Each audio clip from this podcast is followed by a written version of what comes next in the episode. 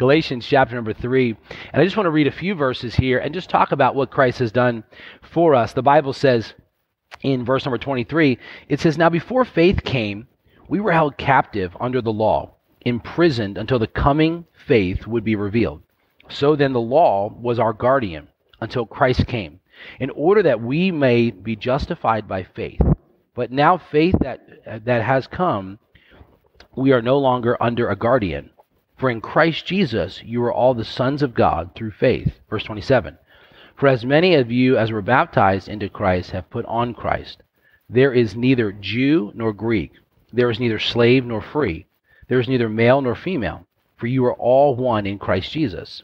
And if you are Christ, then you are Abraham's offspring, heirs according to the promise.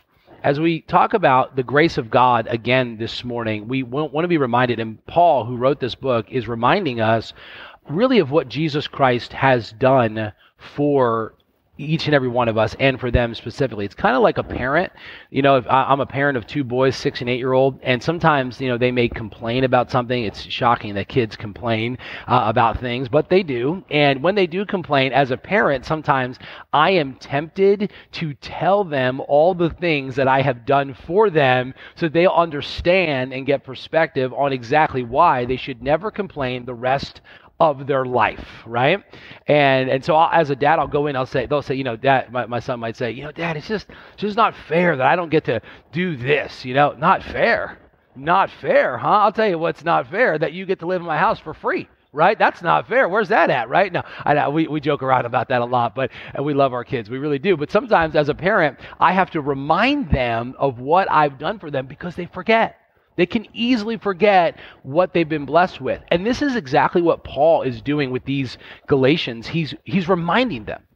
You know, sometimes in our Christian lives, we can we can go through life and we can struggle and we can have difficulties in our life and we can forget how good God has been to us because of our current situation. It's easy to do that. We've all been there. I've been there where we, we, we complain and we, we question God, we doubt God, and yet we forget about all the times that God has graciously worked in our life to help us, to save us, to keep us, to protect us, to watch over us. Even when we didn't realize it, God was protecting us or blessing us, and we can forget that. And so it's a good reminder sometimes to go back and say, what has God done for us? What does it mean when we receive the gospel like Greg did? We trust in Jesus Christ as our Savior, and we are free from religion, free from trying, free from uh, trying to figure it out on our own. When we have Jesus Christ in our our life and He works in our life, what exactly happens? It's kind of a Christianity 101, but it's a good reminder that Paul brings in. And he says, number one, because you've been free in Christ, because you have religious liberty, because you're no longer bound and captive by sin, because Christ has changed you and set you free. He says, number one, you have to be reminded and remember that there is liberty in God's grace there's liberty in God's grace. He says this in verse number 23. He says, Now before faith came, we were held captive under the law, imprisoned until the coming faith would be revealed. So then the law was our guardian until Christ came, in order that we may be justified by faith. But now the faith has come, we are no longer under a guardian. So he's saying this. He's saying, Listen, as a believer, when you accept Christ as your Savior, this is for anybody, by the way, not just for these people right here. It doesn't matter how religious you are, it doesn't matter how good you are or how bad you are.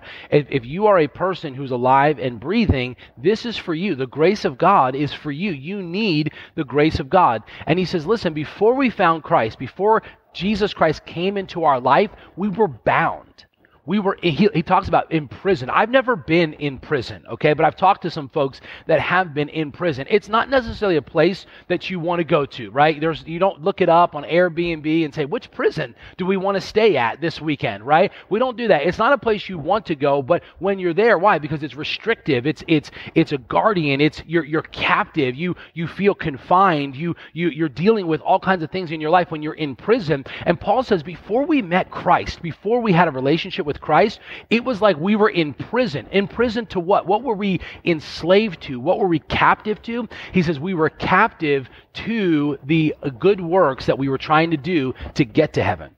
You see, everybody in this in this world wants to get to heaven or wants to have peace, wants to have hope. There's not a person that you would ever meet, I don't think, that when you talk to them that they say, "Yeah, you know what I want in my life? I want to just be miserable, I want to be a wreck, I want to be a failure, I want to be always confused, always filled with anxiety." That's not what people want.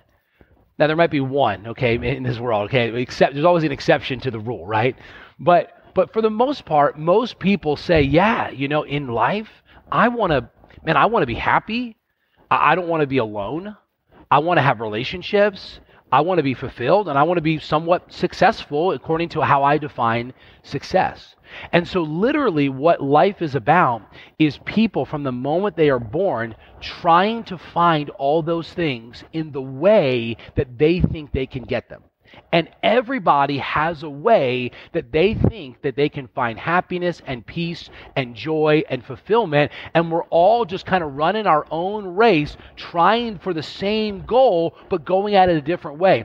And it starts in infancy, in teenagers, you know, and all the way into adulthood. As, as kids, a lot of times kids will think, man, if I could just have a chocolate bar every day for the rest of my life, I would find fulfillment and happiness and peace, right? My, my son, he loves, you know, uh, Sour Patch Kids. And I think he believes if he could just have a bag of Sour Patch Kids, you know, every day, he would be just fulfilled and happy. Why can't he do that? As a, Even as little kids, we do that, right? If we can just have the, the big toy or the newest toy. As teenagers, we do this. As teenagers, you know, you think back to your teenage years and you think, man, if that boy would just like me or if that girl would just pay attention to me, then, man, I would be so fulfilled and so happy. If I could just get my driver's license, that would solve all of my problems. Or if I could just figure out how to, you, you know, get the latest iPhone, man, I would just be so cool. And we, we constantly seek for attention and, and, and, and hope and, and peace, and we try to find it in different things. As adults, we do the same thing. We just do it in more mature ways.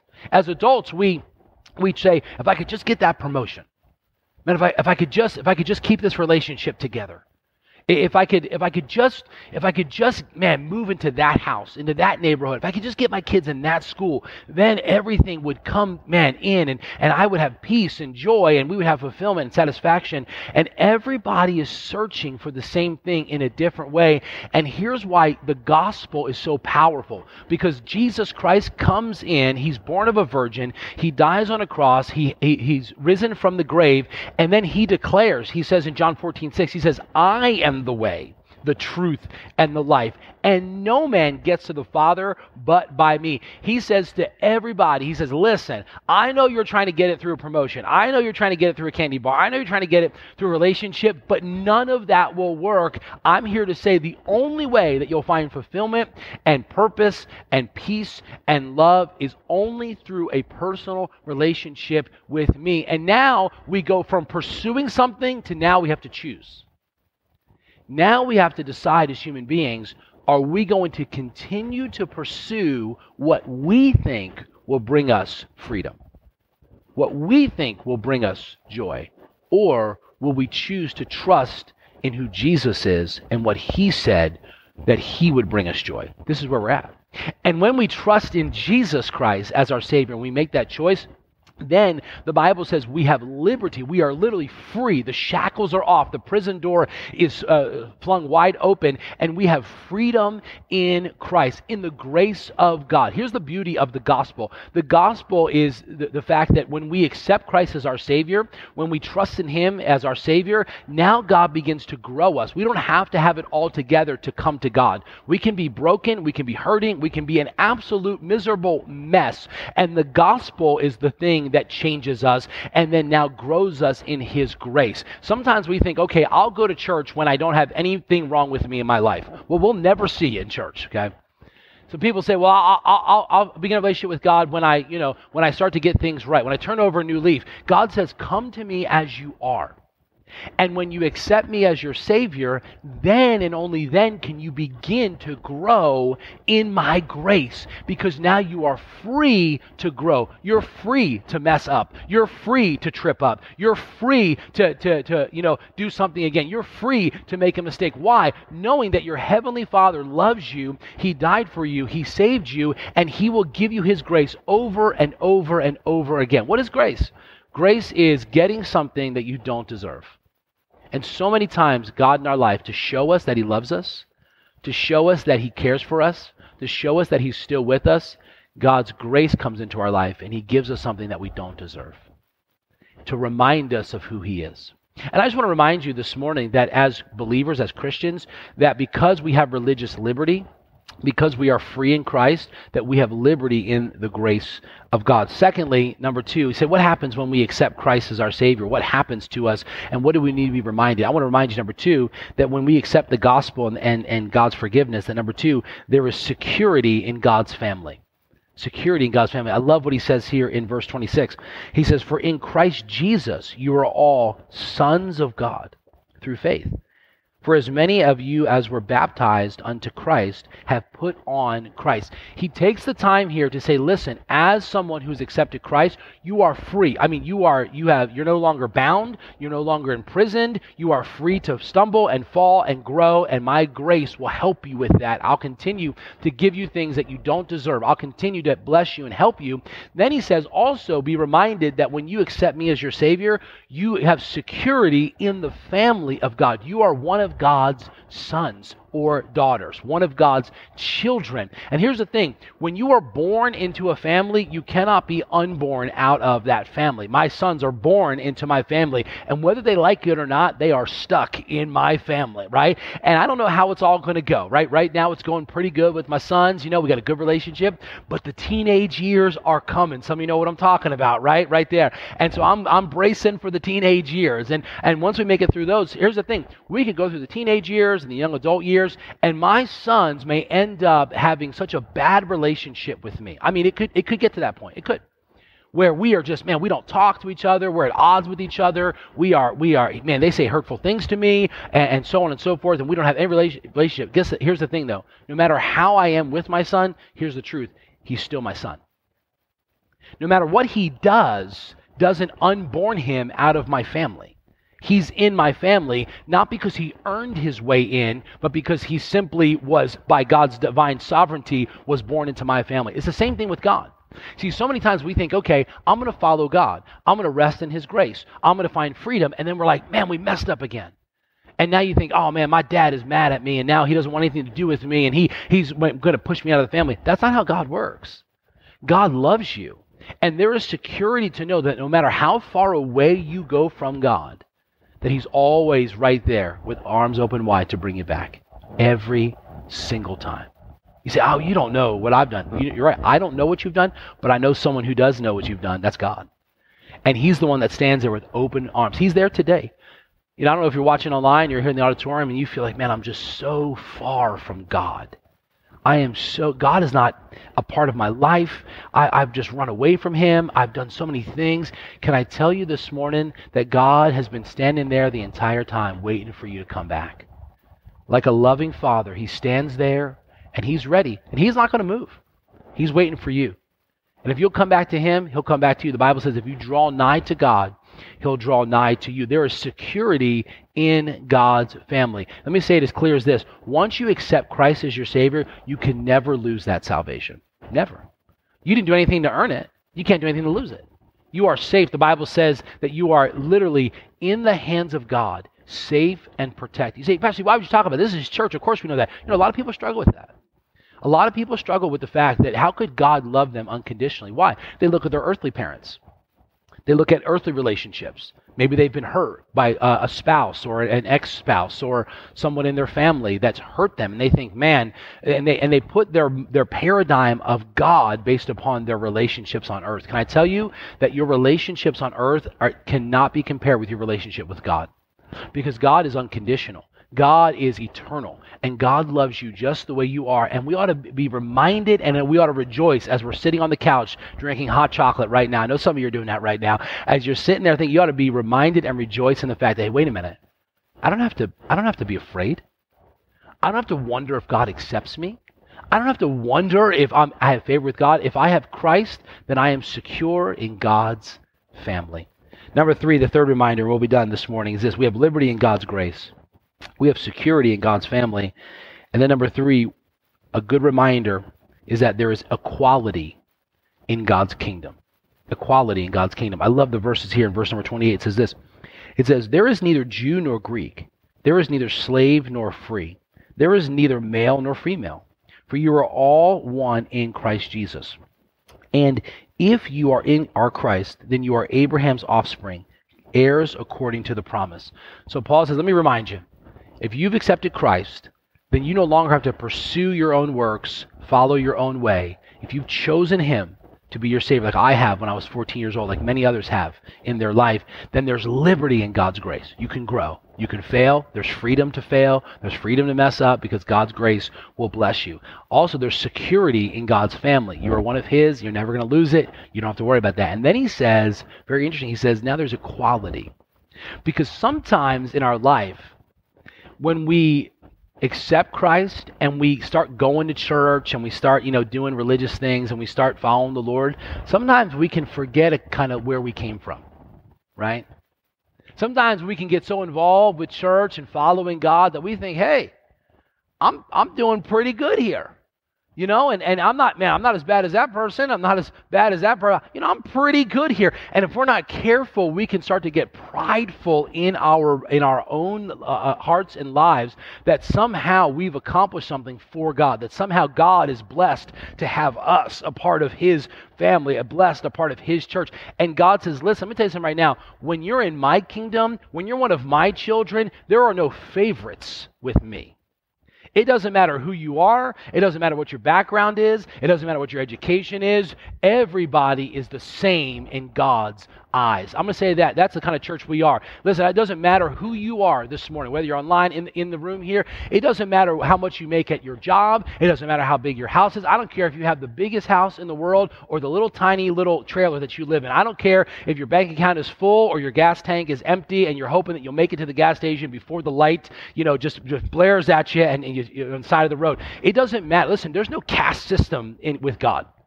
There, there's no, oh, they're better because of their background and their father was this and this. Hey, my father, I don't even know my father, right? My father left when I was two years old. I don't even know where he's at today. And, and so I'm glad there's not a cat. I'm, I'm glad we don't have a Christianity where God says, well, you had a good family, so now you get to sit over here and you're in the preferred seat. But you, oh, your dad left when you were two. okay, you, you'll be, we'll let you in, but you, you kind of be over here in the corner. God says, no, no, no. Hey, there's, there's, there's neither male nor female. There's neither Jew nor Greek. There's neither bond nor free. All are one. All are the same. Everybody is equal in God's kingdom.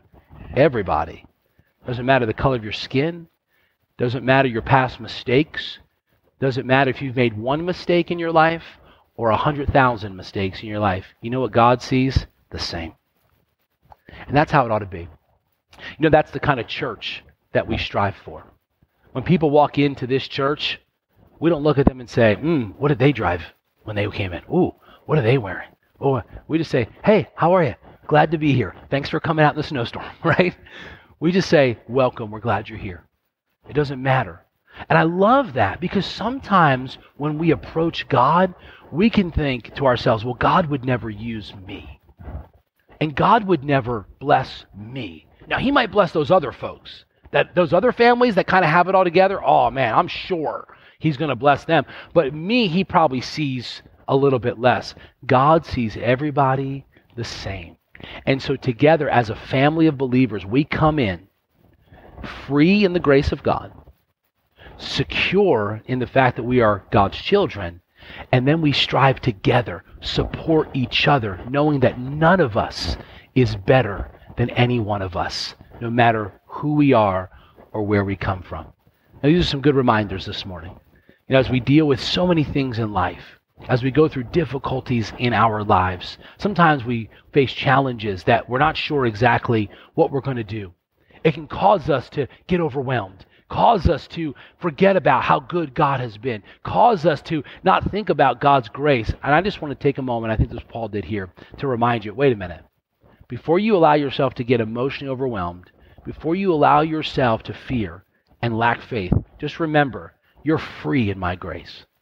Remember, I'm your father and you're my child, and I'm going to care for you no matter what. And remember that you can look at yourself the way I look at you, the same, blessed, abundantly blessed, one of my children, precious and gracious in my sight. I love you just the way you are. You know, I, don't know about you, but on Monday morning when I wake up and I'm reminded that I'm free in God's grace, I, I, I have permission to fail that I'm secure in God's family, that when I do fail, I'm not going to be, you know, cast out. and know that I don't have to try to work my way to get God's attention because his attention is on all these other people. When I think about that on Monday morning, man, it helps me to be able to live my life and saying, God, I'm going to trust you today because I know that you are for me. Thank you for what you've done for me. Can we pray together? Lord, we love you so much. God, we're so thankful for this time. Lord, these reminders, simple reminders